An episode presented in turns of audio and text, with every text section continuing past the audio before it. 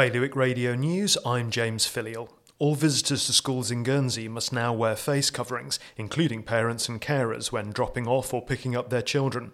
Secondary school and post 16 students are also being asked to do the same in communal areas, such as when moving between lessons. A series of critical public meetings begins today, which will dictate how Jersey is developed over the next three years. Three independent planning inspectors will hear from a wide variety of islanders to get their views on the next island plan. Teachers and deputies in Guernsey are calling for more opportunities to contribute to a new education strategy. The Education Committee says it will be developed in the new year and will ensure the state system is ambitious and aspirational and new plans to develop Bellfleur nurseries into two houses in Jersey have been resubmitted with smaller homes and fresh designs.